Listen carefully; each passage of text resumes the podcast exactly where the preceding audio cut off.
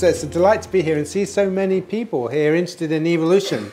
So today we're going to talk, this afternoon we're going to talk a little bit about evolution and compassion because compassion focused therapy is rooted in an evolutionary understanding of affiliative processing, which I'll take you through. A little story first. I, I had a dog who used to like to chase people on bikes. Uh, in the end, it got so bad I had to take the bikes off him. okay, so today we're going to look at compassion as a motivation. There's a lot of discussions about whether compassion is a motivation or whether it's an emotion, so I should be arguing it's definitely an emo- a motivation. Looking at the evolution of mo- motivations and their regulators, and the evolution of attachment, caring, and compassion, right? So those are our three main topics. So I'll probably get through to the halfway through the second one, then we'll take a little break, and then we'll have a look at the issue of the evolution of attachment behavior in mammals in particular. So what motivations basically guide animals to life tasks, particularly survival and reproduction, as you heard this morning. All motives are run on algorithms for stimulus response, okay? So, for example, think of harm avoidance.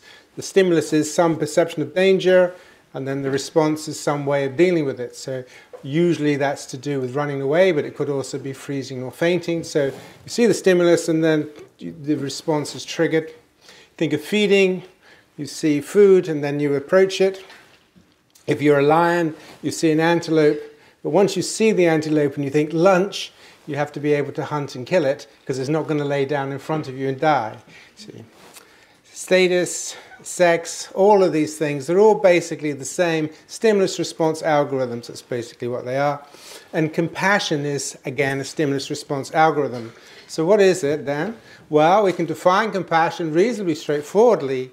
And this is a very old uh, definition that goes right back to the Mahayana uh, Tibetan traditions, which is as a sensitivity to suffering in self and others. So there's the first one, that is just stimulus sensitivity. And then with a commitment to try to relieve and prevent it, that's your response option. So that means you have these two psychologies to compassion because it's a basic motivation. The first is this preparedness to turn towards and sometimes even seek out suffering. And that, the root of that really, I'm going to argue, is courage because you're moving towards something that can be difficult, painful, or even threatening.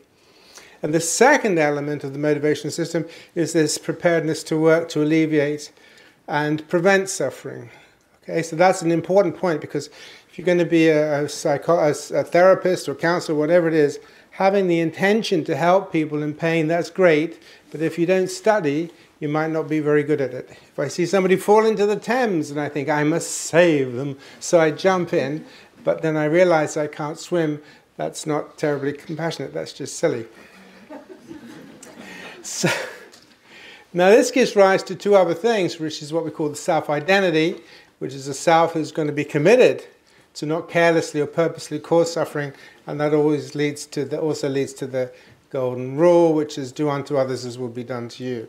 So, the core self identity out of a compassion, when you're doing training in compassion, doing meditation in compassion, whatever it is, is that you're training yourself to focus on this way of living, is to try to be helpful, not hurtful or harmful. And that can become a daily affirmation. You know, if you're in the meditation things, you meditate each day, may I be helpful, not harmful. And in the work that we're doing with schools and businesses, we're now getting businesses interested in the moral dimensions of this aspect of compassion in business, which is as a business, we want to be helpful, not harmful. And interestingly enough, a lot of the younger business people, particularly those under the age of 40, are very interesting. Eh, very interested in, in, in using business to change the world because some of the younger business people recognize you can forget politics. Politics are a waste of time. Where the big changes are going to ha- happen is in business and in business ethics. And that's another story. so here we are in the process of compassion. Self identity, this is the self I wanted to become. This is engaging with it. Okay, that's the stimulus function, turning towards, and then the action function. Uh, that gives you rise to a compassionate mind, which has a whole phys- physiological uh, structure behind it.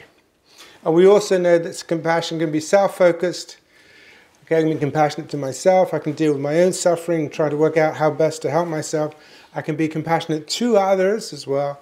But I can also be responsive to the compassion I receive from others.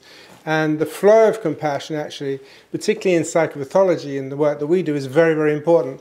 Some people can be very compassionate to others, uh, but they're very bad at being compassionate to themselves. They're very critical. They might even hate themselves. Whereas others can be the other way around. That they're very compassionate to themselves, but they're not very compassionate to others. You know, my name is Donald. Say no more. So, um, is compassion just being nice? No.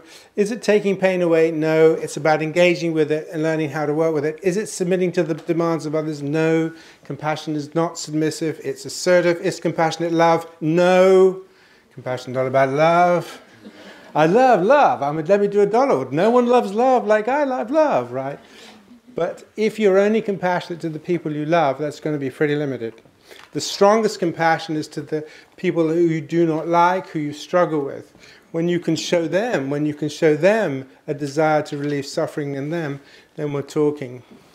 So you're creating the conditions for building the courage, wisdom, and dedication to face what we need to face and aspire to be at our best, guided by a concern for the well being of others and ourselves and our impact upon them. And that's why Compassion really also links to ethics. So here we go. Compassion is courage. You think of the medical staff that went to the Ebola crisis. These are people who have to override their own threat processing in order to help others. They're prepared to take risks to help others. And when it comes to our own suffering, again, in psychotherapy, you're asking people to move into their suffering rather than away. Many of our uh, people that we work with are trying to avoid suffering. They don't want to have to engage with depression. They'd rather drink or whatever it is. So that's quite important of helping them be moving into, but finding the courage to heal, as it's sometimes said. And compassion has two action components. One is the soothing component, but the other is assertive. Now, if we have compassion and sensitivity to suffering the self and others with a commitment to try and, if we have that as compassion, then what we know, tragically, is that humans also have a terrible dark side. Humans can be incredibly callous, as we will see. So, this is a dimension that people can sort of move along, a dimension of compassion engagement, or actually turning off compassion. Uh, our human brain is such, it's quite easy to turn things on and off in the brain, actually. And it's quite easy to turn off um, the desire for compassion. These are some of the dimensions. It's easier to be compassionate to people we like than people we don't, people who are similar to us. If you're a left wing person, it's easier to be compassionate to other left wing people than uh, right wing people. It's easier to be compassionate if we know what we're doing, if we're competent. It's easier to be compassionate if we're not too narcissistic. Empathy helps with compassion, and also if compassion doesn't cost us too much. Uh, one of the problems with the immigrants, of course, is the idea that it's just too costly, and that turns us callous, frankly.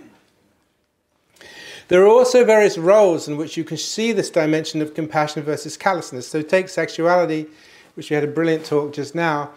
Some people engage sexually in a very compassionate way and are sensitive to the feelings and needs of the others, and it's a mutual joyful creation of pleasure. Whereas others, frankly, are callous, they're only interested in the person for the sexual pleasure. Parents, we know, also can vary on a dimension of how sensitive they are to their children, friends, all of these things. We also know that in cultures and in groups, what generates compassion versus uh, callousness is culture. And there's no question at all. I think we've just had from the, uh, one of the United Nations uh, researchers here an argument that actually our politics uh, particularly in the West, but particularly in this country, has become callous. And I, am very concerned about the way in which the creation of division and conflict, which some of our Western leaders are purposely producing in order to get themselves elected, are also uh, creating, uh, pushing this along a dimension of callousness. so, core to the core to humans are the search for meaning. And one of the things that we as humans ask is why are we here what are we doing here and why do we suffer? And compassion explores the nature and causes of suffering in order to understand how to relieve and prevent it. And that means that we have to begin by exploring compassion by placing ourselves in the story of today, which is that we are evolved beings. We didn't arrive here on a jet plane, we have been evolving over many millions of years. Okay, come on. So that means let's have a look at the flow of life. So, as was mentioned by Diane this morning, we can follow our evolutionary trail back from simple singular cells all the way up to where we are now, and we carry within us that genetic history. This is the chap that really brought to life this whole process by which those species move along the tree of life, they move along the flow of life as a process of change by natural selection from the challenges of survival and reproduction. So here's a very simple diagram. there you are, survive, you have to survive, so you have to be able to feed yourself, of course, you have to be able to defend yourself, and you have to have some kind of shelter. And uh, that will build phenotypes and motives for eating, motive, motives for defending against predators and injury, and so on and so on. But then for reproduction, you have to be able to gain access to reproductive opportunities And sometimes that involves various forms of competition, which again Diana talked on today, and alliances. The outcome of all of that is that you then end up with these motives, emotions, and attention mechanisms, basic psychology of the mind, which are there really because the challenges of these two have created these various motivational systems. now, how are they created? Well, they're created by things called, well, it's not a thing, it's a, a double helix called a DNA with these base pairs, okay, A to T and C to G. But what's interesting, and I put this in because some, I heard some of you talking about this today, I was asking questions about it. And that's to remember that, as uh, Richard Dawkins says, you know, DNA actually is passing on information. The DNA itself, as a physical entity, doesn't survive you. Okay, that because it's not a physical entity. What survives you is the information that it carries. So DNA carries information for building bodies and minds to carry it around. Right? It's an information recurring. That's what is being reproduced. We say genes are being reproduced. Well, in a way they are, but what is actually being reproduced is the information for building uh, bodies. Now, bodies are short lived, subject to disease, injury, and predation. Okay. and pain is part of the body's system of recognizing that it's had an injury or a malfunction. Now, the other thing that's very interesting about genes, and this is where epigenetics come on, is that we now know that on particularly C to G, there are these tags. They're like little switches, imagine switches, and they can be turned on and off. And when they get turned on and off, they can literally turn that part of the protein information on and off, so that part of the gene can get turned on and off. And that's really quite interesting. Now, this is important because there's more and more, this is just a, a, a study recently, early, warm, rewarding parenting moderates the genetic contributions to callous, unemotional traits in childhood. So, this is a complicated study which was done on 600 twins. but basically, the environments, even if you carry genetic risk for something, the environment in which you grow can have a huge impact on whether that is manifest or not. There's quite a lot of work now on depression, for example, both in animals and humans, that if you carry a genetic risk for depression, but you are brought up in a very warm, caring environment, your chances of manifesting the depression is much lower than if you're brought up in a uh, hostile, cold, or neglectful environment. So these are really very important. We don't really understand quite exactly where on the genes or which genes uh, these tags are being switched on and off. And in fact, we often find there are many, many genes contributing to one trait. But just to get you into this idea that if you're thinking about evolution and genetics, epigenetics is the game. That's where the game is at the moment in terms of how we might operate in environments, how we might influence parenting practices, and so on and so on. So then we know we are gene built with evolved brains, and we are designed to struggle, to survive, to want, and to grasp and avoid pain. This is important because when you're working with your clients, you're helping them understand that all of that stuff, you know, the reason you've got two arms, two legs, and a brain, and a mind that can go angry or sad or depressed, that's because those potentials have been built into you. It's not your fault. your genes have built a brain for you. Your brain has been built by your genes for you, not by you. So, this is the whole concept that it's not really your fault about what's going on in your mind.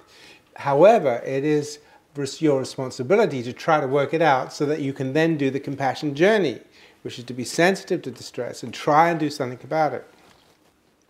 So there's the genes. There we are. Now, the second thing is that we have a form of consciousness that allows us to realize that life isn't going to go on forever. In fact, we're all born, we grow, decay, and die. We have about 25,000 days. I'm getting to the end of mine, unfortunately. And um, we also know we're susceptible to many diseases and injuries. so, this is life, really. Many uh, philosophers, Schopenhauer, Camus, all of these uh, thought that life was a bit of a tragedy, really. Uh, Camus thought life was absurd and it didn't really have any particular meaning. But whatever meaning you personally come to, the fact of the matter is that we are bits of DNA with some kind of consciousness bolted into it in some way. We are also socially constructed. So we often say to our clients, look, if I had been kidnapped as a three day old baby into a violent drug gang, right? So it's stolen from the hospital, and I was brought up in this violent drug gang. And I'd seen violence, I'd had violence upon me, and my parents were often out of their brains on drugs. This version of Paul Gilbert standing in front of you wouldn't exist. A totally different version would exist. Not only would I not exist with this these genetic genes turned on and off, but my the genetic tags, those things that you saw turned off, would be different. My brain would be different. We know neuroplasticity, that the way the brain actually forms its connections is related to context. Even my brain would be different. I am a version. You're all versions of yourself. There is no real you. There are hundreds, maybe millions of potential versions according to how your context would tweak your systems. So this is very, very important because when you're working clinically, the person sitting in front of you may well be depressed or uh, uh, even be aggressive or whatever it is, but we just do not know what they might have been in a different context. And our job as psychotherapists is to change the version that they are. Compassion focused therapy is interested in changing versions, not just changing cognitions or whatever. So the philosophy is basically then that all of us just find ourselves here with a brain and so forth, that we're all trying to deal with our tragedies. Probably every one of you in this room have got a story to tell that would make us cry about a parent who was lost or somebody who you cared about had a terrible illness or something bad has happened to you, whatever it is. So much of what goes on in our minds is not of our design. That's the key thing. The ways in which we can begin to work with it, however, is through beginning to understand how our minds work, and that comes from both the personal process but also a scientific one. So let's have a look at some of these motives then. motives are the life tasks, really. They're the things such as protection, feeding, which I showed you before. But emotions are short-lived guides for motives. Okay, these are body states. These create body states that focus action, so anger or anxiety that's related to what, what's happening in your motives. For example, if I wanted to be a, I don't know, a famous football player, and I broke my leg, and therefore that dashed all my hopes of ever being the per- what I wanted to be, that's likely to have a much, much more serious consequence than if I'm happy to be a computer programmer sitting at a desk. Breaking my leg would be painful and unfortunate, but it won't dash the motives to be a football player. So the emotions really depend upon these things. Competencies are a different dimension of functioning. These relate to your abilities to perform an action.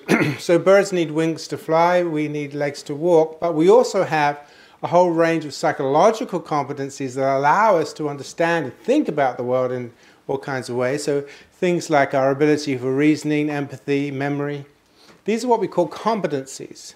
Okay? And then finally, we have the outputs, which are the behaviors. So when you're working clinically, then you're interested in these dimensions, all these dimensions, and don't let them fuse together. If you let them fuse together, then things get, things get very complicated.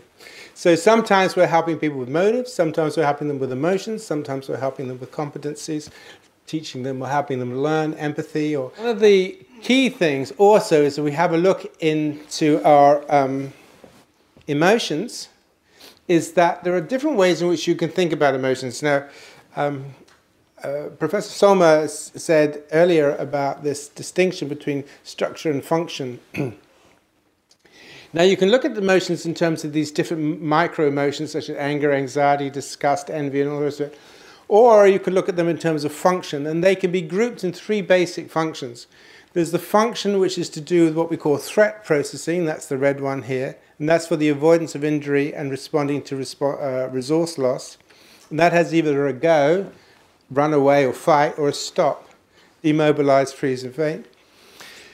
Then you have acquiring emotions, gives you a sense of joy and reward and pleasure, doing things, going out and doing things. But you also have emotions which are associated with slowing down and calming. This is called, this is related to what is called the rest and digest system. now, this system, as I'm going to talk to you about a little later, is extremely important in working with people with uh, mental health difficulties because this system, which is linked to the parasympathetic system, and the parasympathetic system is linked to the evolution of caring behavior. That's the story after the break, so don't, don't wander off. Um, this system, so a lot of Western society focuses on these two, but this is the one that's going to be really important. Now, they're all balanced, of course, because in reality, these things don't exist separately in the mind, they're just neuronal patterns of firing, but they're quite useful to think of these two functions. So the function of threat, so that is to detect threats and then choose a response. The function of choosing a reward, re- resource seeking, anticipating, going out and, and making the good things happen for you. And then when, when, when you're not needing to achieve anything and you're not under any threat, you can just be content. Now, if we come to compassion, then, if we think about compassion as a motive, this is the desire and intention to be helpful, not harmful, then it can't possibly be an emotion. And I'm sorry if my American colleagues are here because we have arguments about this all the time. Because the emotion depends on the context. Because if you are a firefighter going into a burning house, okay, you're not in the state of calm awareness. I'm going into this burning house to save the family. I am at peace with myself. My heart is loving. Doesn't work, does it? So, if you're fighting injustice, that's anger. If you're sitting and consoling somebody who's dying, that's sadness. If somebody has benefited from what you've offered them and they say, Oh, I'm so much better, thank you so much, that's joyful. And if you hurt somebody unintentionally, that is gives you guilt, not shame. Shame is from the rank system, shame is competition, guilt is in the caring system. and the competencies for our empathy, distress tolerance, reasoning, memory. Now, this is important because that determines how these are used. Because people often say, oh, well, empathy is the same as compassion. No, no, no, no. The, it, empathy is a competency, and you can use it in any way. You can use it in many ways. If I'm empathic, I'm more likely to be successful at job interviews than if I'm not. If I'm empathic, I'm more likely to be able to chat up young ladies in a bar than if I'm not. Simply because I'm able to read signals and I'm able to attune into people, I'm much more likely to be manipulative if that's what I want to be. So, empathy is a skill, it's not a motive. Uh, we, again, we have arguments with this all the time. So there we are. This person who's here is very different to this state that's here. These are, these are going to be quite different emotions, aren't they, really? Quite different emotions. So I've skipped social mentalities. Um, now, so we've got, done a little bit about uh, on evolution, that evolution creates these motivational systems. We know these motivational systems are being tweaked in the environment in which they are maturing. And now I want to talk to you a little bit about compassion for the dark side. because people get carried away with compassion. They think, oh, compassion is about love and being kind. That is really okay, but that is not what we're interested in in compassion focused therapy. We're interested in compassion focused therapy for how do we deal with the suffering both those who are experiencing suffering and those who are creating it. Now, as was said before, evolution is a process, it's a tree, it's a focus, and so you can plot the changes in physical form and brain form over evolutionary time. And as was said by Diana, there are things called constraints, okay, and there are things called trade offs. Now, constraints means that you can't actually go back to the drawing board and start again. So, your body was evolved in the sea. So your skeleton is basically designed for the sea. It works well in, in the sea. but not so well standing up because all that weight has to go through your back. Most animals, most mammals are actually on all fours. When uh, primates run, they tend to run on all fours. But we, in our wisdom, stood up because we had hands free and eyes free. And Now, from the skeletal point of view, this was a disaster for the women. Because if you watch chimpanzees run, they run like that. But women have their legs come together and the birth canal narrows right at the point when the baby's head is evolving to get bigger because we're getting intelligent, see? So this is a disaster. So what it means is that women, females, have the most dangerous and painful births of all primates. Okay, so it's extraordinary. So it's a trade-off. So the trade-off of having this uh, didn't do you any favors whatsoever. One of the the, one of the advantages of that, however, is that we suspect that that difficulty in childbirth uh, also activated kin support. So, kin support in childbirth, we know that in a number of communities, particularly where there is low levels of postnatal depression, um, relatives are very involved in the birth of the child. Mothers and grandmothers and all that stuff. So that's kind of interesting. But it, that's an example of a trade off. Now, your brain is full of this stuff. Your brain is full of these trade offs, constraints and trade offs. Your brain is not well designed. In fact, it's, it's, a, it's a ropey old thing. you know, all the people say, oh, the miracle of design, isn't it wonderful? Miracle of evolution. No, it's not a miracle. It's a bloody nightmare, to be honest. and the reason is because you have all of these motives, which we saw before, which are there harm avoidance, food, sex, all that stuff that you share with many other animals. But about two million years ago, maybe a little longer, a little less, you, we began to develop all of these qualities, which are quite extraordinary, and it was a runaway um, evolution. It was very, very fast, two million years. In evolutionary time, that is a rush job, I can tell you. so you never see a chimpanzee monitoring themselves, taking their, oh my God, my pulse, it's so fast, I'm going to have a heart attack, you know or looking into the lake thinking, God, have I put on weight? I mean, that's just terrible, Whereas humans can monitor anything. We can monitor our thoughts, we can monitor our ambitions, we can plan for the future, we have future thinking, we can monitor what I think you're thinking, we can be self criticism, critical. All of these things, which are quite extraordinary. We have language. And we also have a new form of consciousness. Now, this is something that is extremely interesting because this is what gives rise to what is called knowing intentionality. Now, knowing intentionality is something relatively new.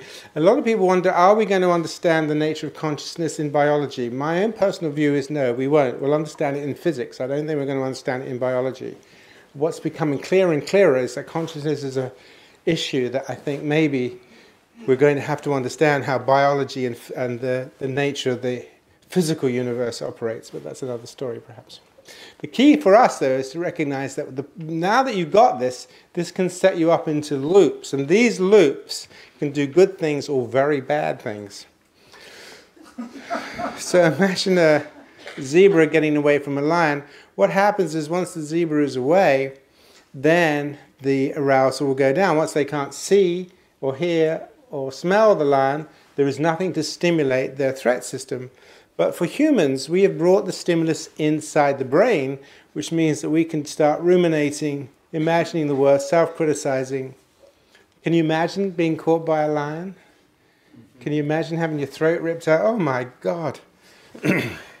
what about tomorrow? Supposing there are two lions tomorrow. Oh, no, no, no, no, no. Then I won't be able to get to the water hole, you know. So I'm going to either dehydrate or be eaten to death or whatever what on earth am I doing in this lion infested country when I could be listening to Paul Gilbert in London? I mean, what a fool. I mean, it's just stupid, isn't it? I mean, so, and we know, bless their hearts, that our clients get caught up in these loops. I'm a failure, I'm no good, the point of the future is hopeless, it's useless, it's hopeless. Now, if you're going to do that, right, once you have the loop, then the loop is going to stimulate these underlying physiological systems, okay? And there's quite a lot of evidence that they do.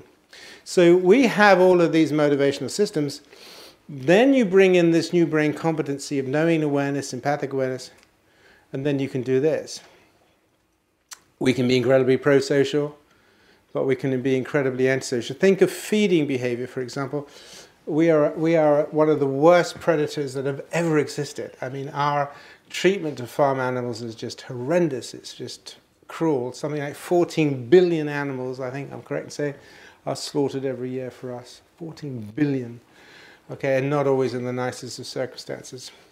So I wanted to say to you, look, uh, this is why the evolutionary story is such an important story, right? To understand how have we got to be the way we are, how does the brain work, what brings out the best and the worst in us, because we know that our brains are potentially one of the nastiest pieces of work that have ever existed on this planet. Thank you for listening, and I hope you enjoyed the show. If you'd like to hear the full version, you can do so with the Weekend University Premium membership. This gets you access to our master library of over 230 talks and interviews with the world's leading psychologists, professors, and authors, as well as transcripts, CPD certification, quizzes, and unlimited access to the recordings from our annual conferences. For more information, please go to theweekenduniversity.com forward slash membership.